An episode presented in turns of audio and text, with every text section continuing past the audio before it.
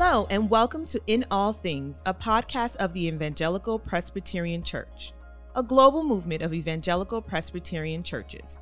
Thank you for joining us. I'm Rachel Joseph. Your host for In All Things is Dean Weaver, stated clerk of the EPC. Our prayer is that God uses Dean and his guests to both inform and inspire you about how God is working in and through the EPC. The motto of our family of churches is In Essentials, Unity, in non essentials, liberty, in all things, charity. Now, here's Dean.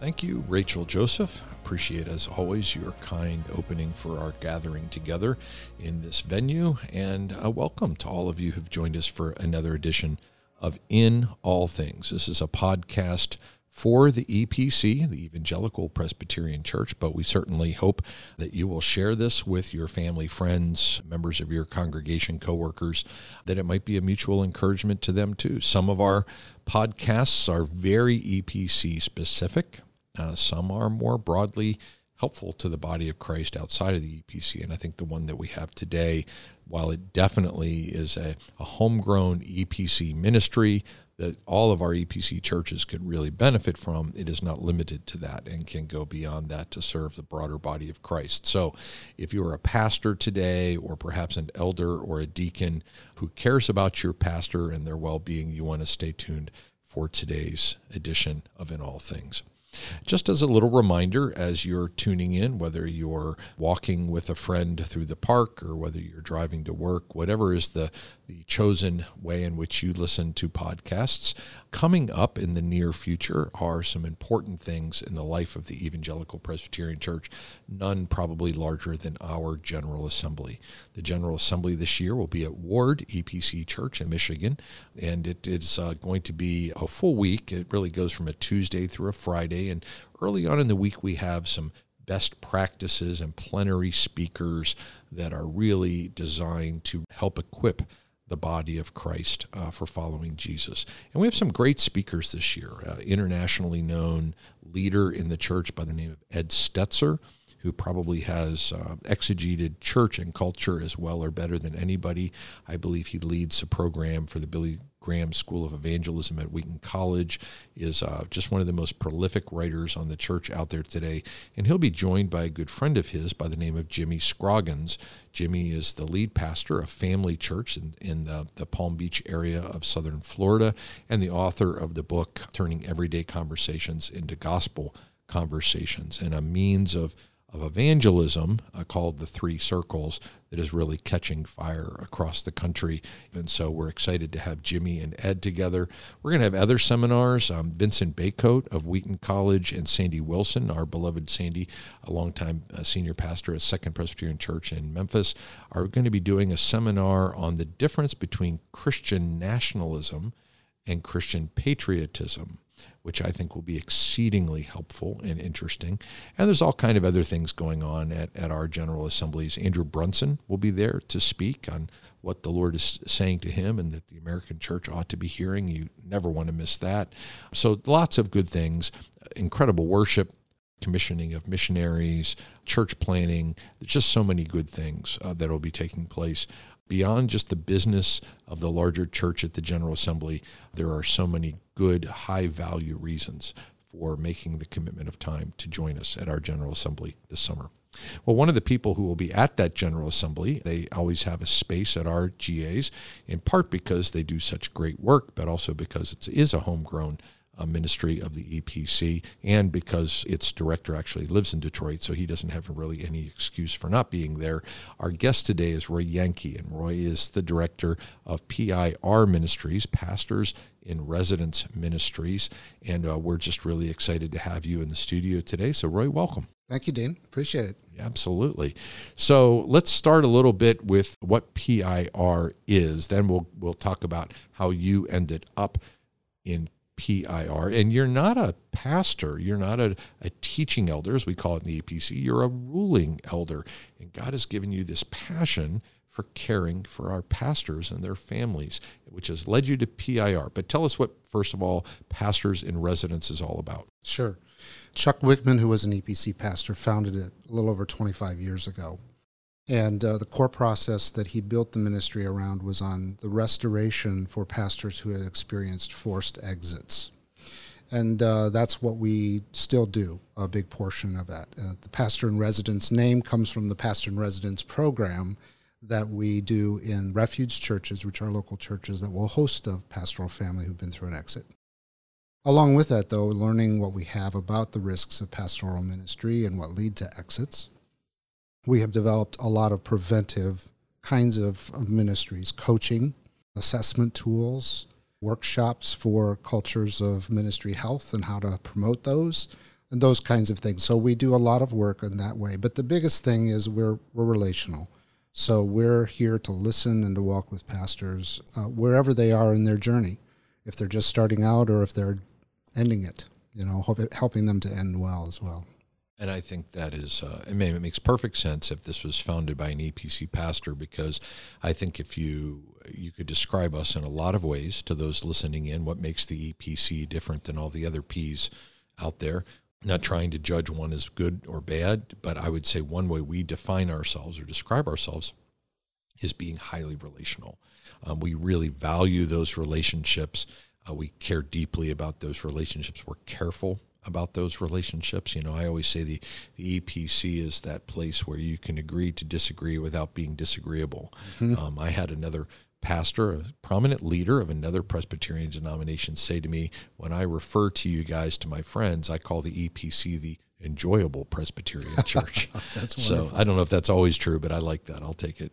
Sure. Uh, so let's talk. Well, how did you end up in this? Uh, let's, let's let's start there. Wow. As as a ruling elder, what is it that led you to connect with PIR? I was a pastor for 17 years in uh, another denomination. Okay.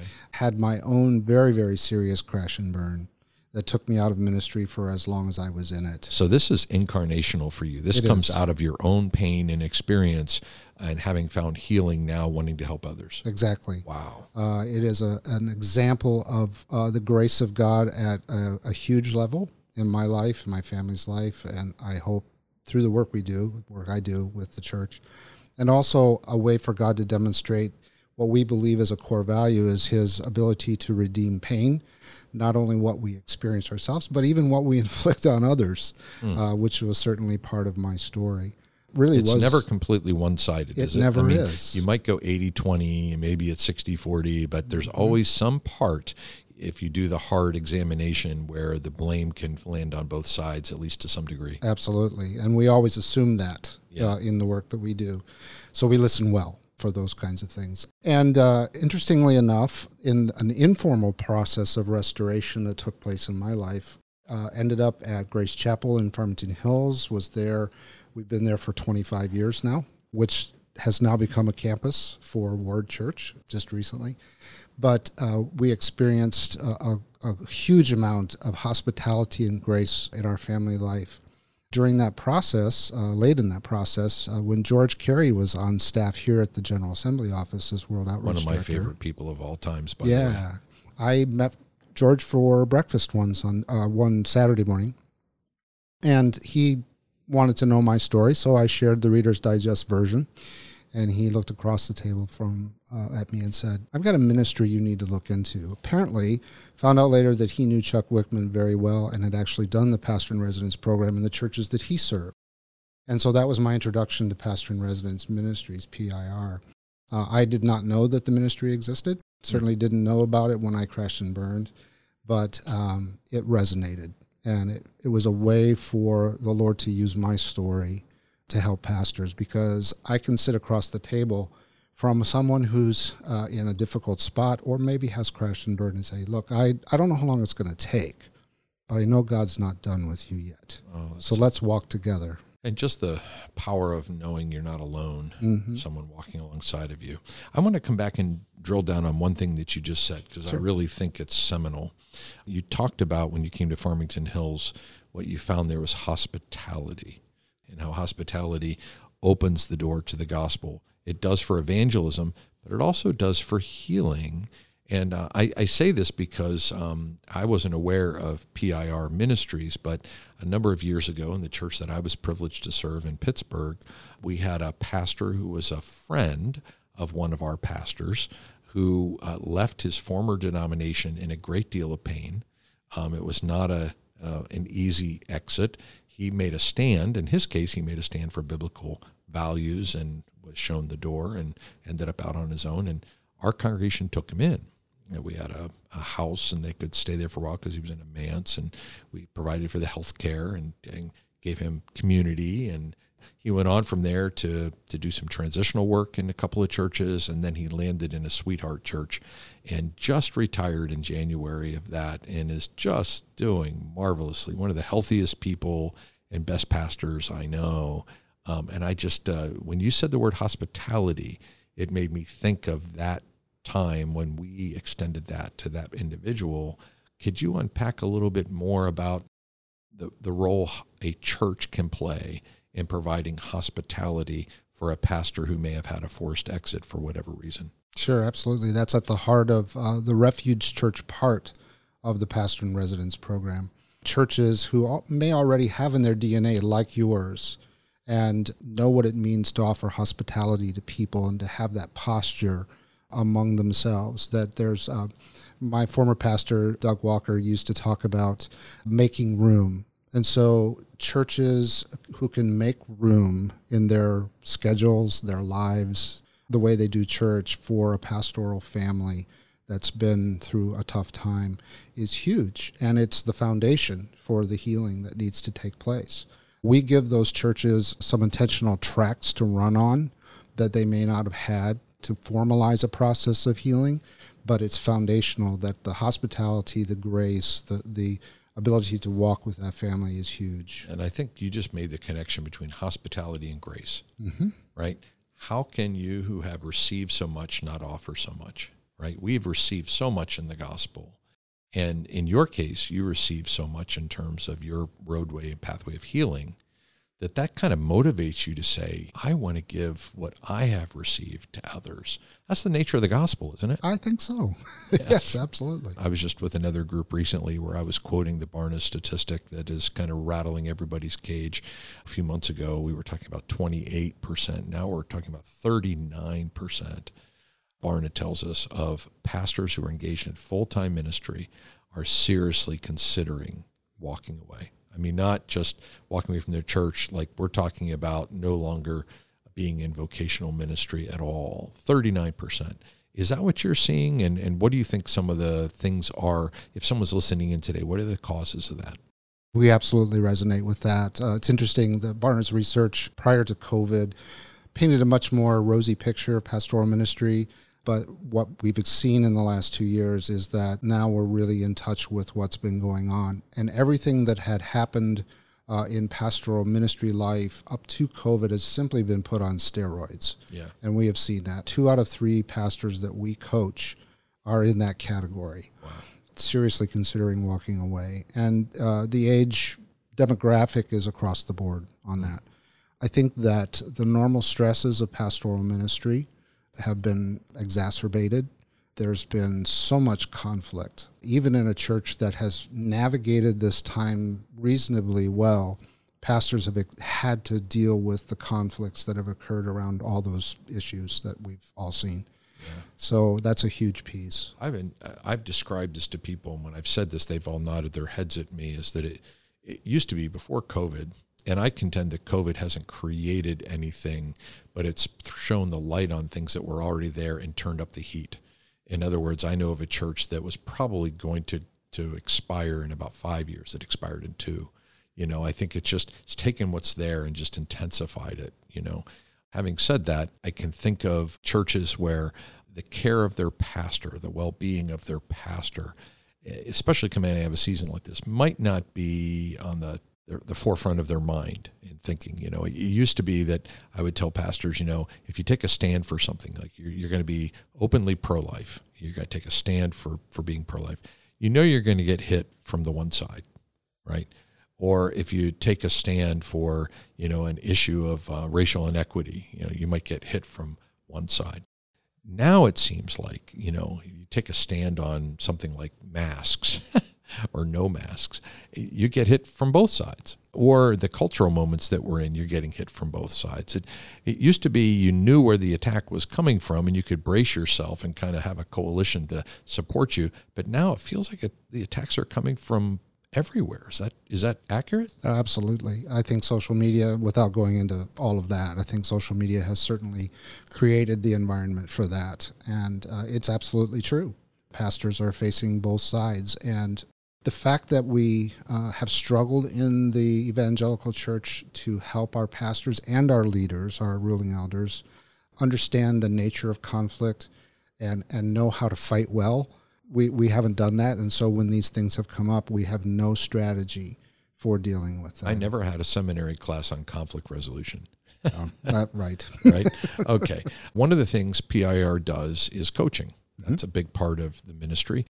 Talk to a pastor out there, busy pastor who's really overwhelmed with life and everything going on and maybe financially strapped. Why should they have a coach? What's the what's the value of that? Why should that override their objections and, and become something that's a normative part of their well being? The way we approach coaching is we, we look at it as a thinking partner. And so every pastor in, in the seasons that they go through in ministry are going to face those challenges or there's questions or issues that are going to come up. And to try to process them by yourself can be a really challenging piece. So, uh, having someone to ask the right questions and to listen well and to probe with you about solutions for those things is really important. And it doesn't have to be crisis.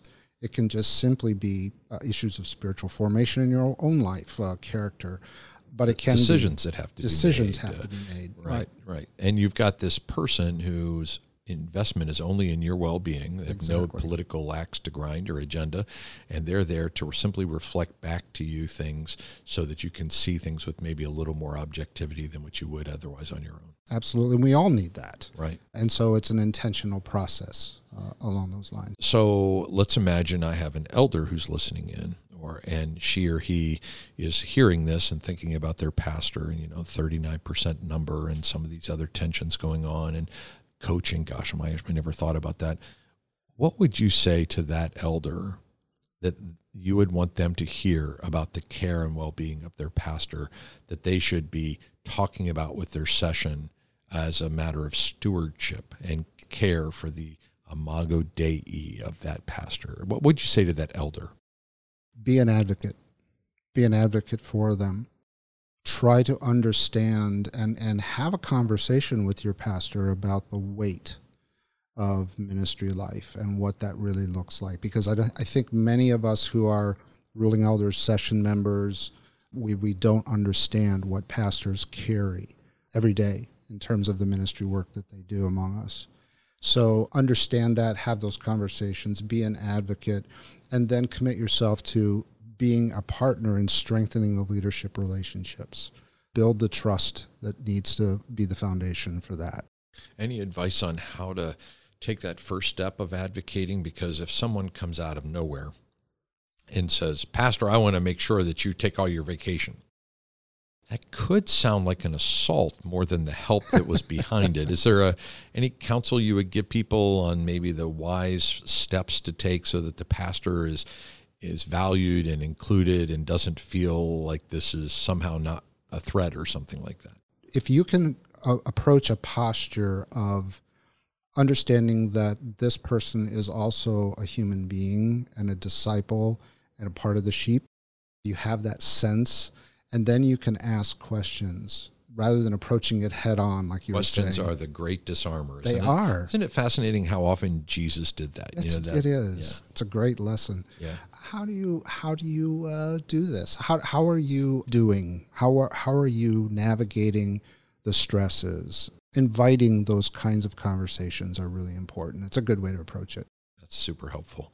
So, what else about PIR would you like those listening in to know? Either uh, services that you guys provide or things that you think would be important for them to take away from our time together today?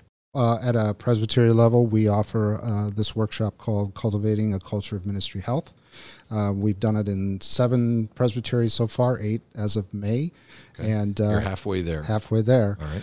Uh, we'd love to do it across the EPC and continue to do it in 2.0s and 3.0s, where we can talk about those very things we've just been talking about of creating that culture where life and ministry and leaders flourish in Christ. That's the goal of it, to be catalysts of the conversations that, that can happen around that. Certainly, we have a lot of other workshops that we can do.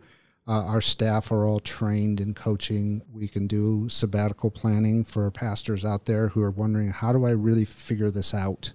Uh, we have some templates and we have conversations around that, and we can offer that to pastors uh, for for their the importance of a sabbatical that they need to take. That maybe is uh, maybe part two when we visit the next time is talking about sabbaticals because that is something um, I have a, a strong sense that we need to be emphasizing more for our pastors and. Uh, but we'll we'll visit that one on another day. Sure. So, how would people get in touch with PIR if it's a presbytery or a church that wants to reach out to help connect with what you guys offer? How would they reach you? Our website is pirministries.org. On there is a contact sheet uh, that you can submit. We'll get right back in touch with you. You can email me directly if you'd like. Uh, it's roy at pirministries.org.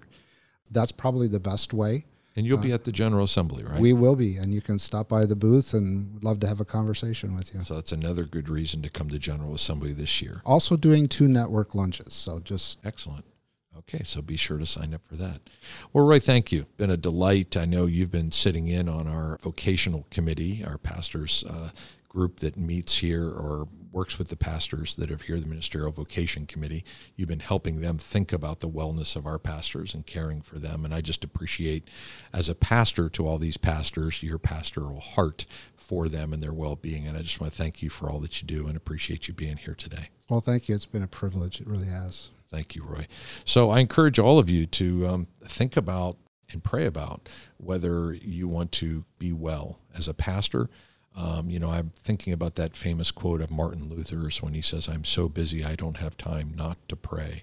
I oftentimes paraphrase that and say, I'm so busy I don't have time not to rest. And I know I, I work better when I rest well. And when I don't rest well, my work suffers because of it. And uh, if you are like me, and those are, that's true for you, and you would like some coaching or some help or some resources, or if you're in a situation where your exit from your congregation might have not come in a way in which you would have expected, please, I encourage you to reach out to our friends at PIR Ministries. Roy and his team would love to be able to come alongside of you and look them up when you get to General Assembly this summer. Okay, my friends, that wraps it up for our time together today. As we always do, I want to close with that good word from God's word, that that word might take up residence in your being, and in time, that seed would find fertile soil and grow and bear fruit in its season. The Son is the image of the invisible God, the firstborn over all creation.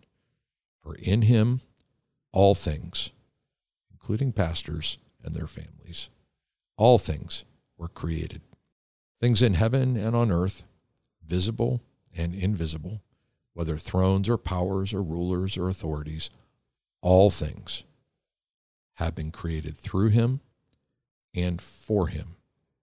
He is before all things, and in him all things hold together, for he is the head of the body, the church. To the glory of God alone, my friends, until the next time when we are together, Grace and peace be with you. Thank you again for joining us. On behalf of Dean and the entire team, we hope you will join us for our next episode of In All Things. For more information about the Evangelical Presbyterian Church, including a directory of local churches, online resources, and much more, visit our website at www.epc.org. I'm Rachel Joseph. I pray you have an overwhelming sense of God's presence in all things today.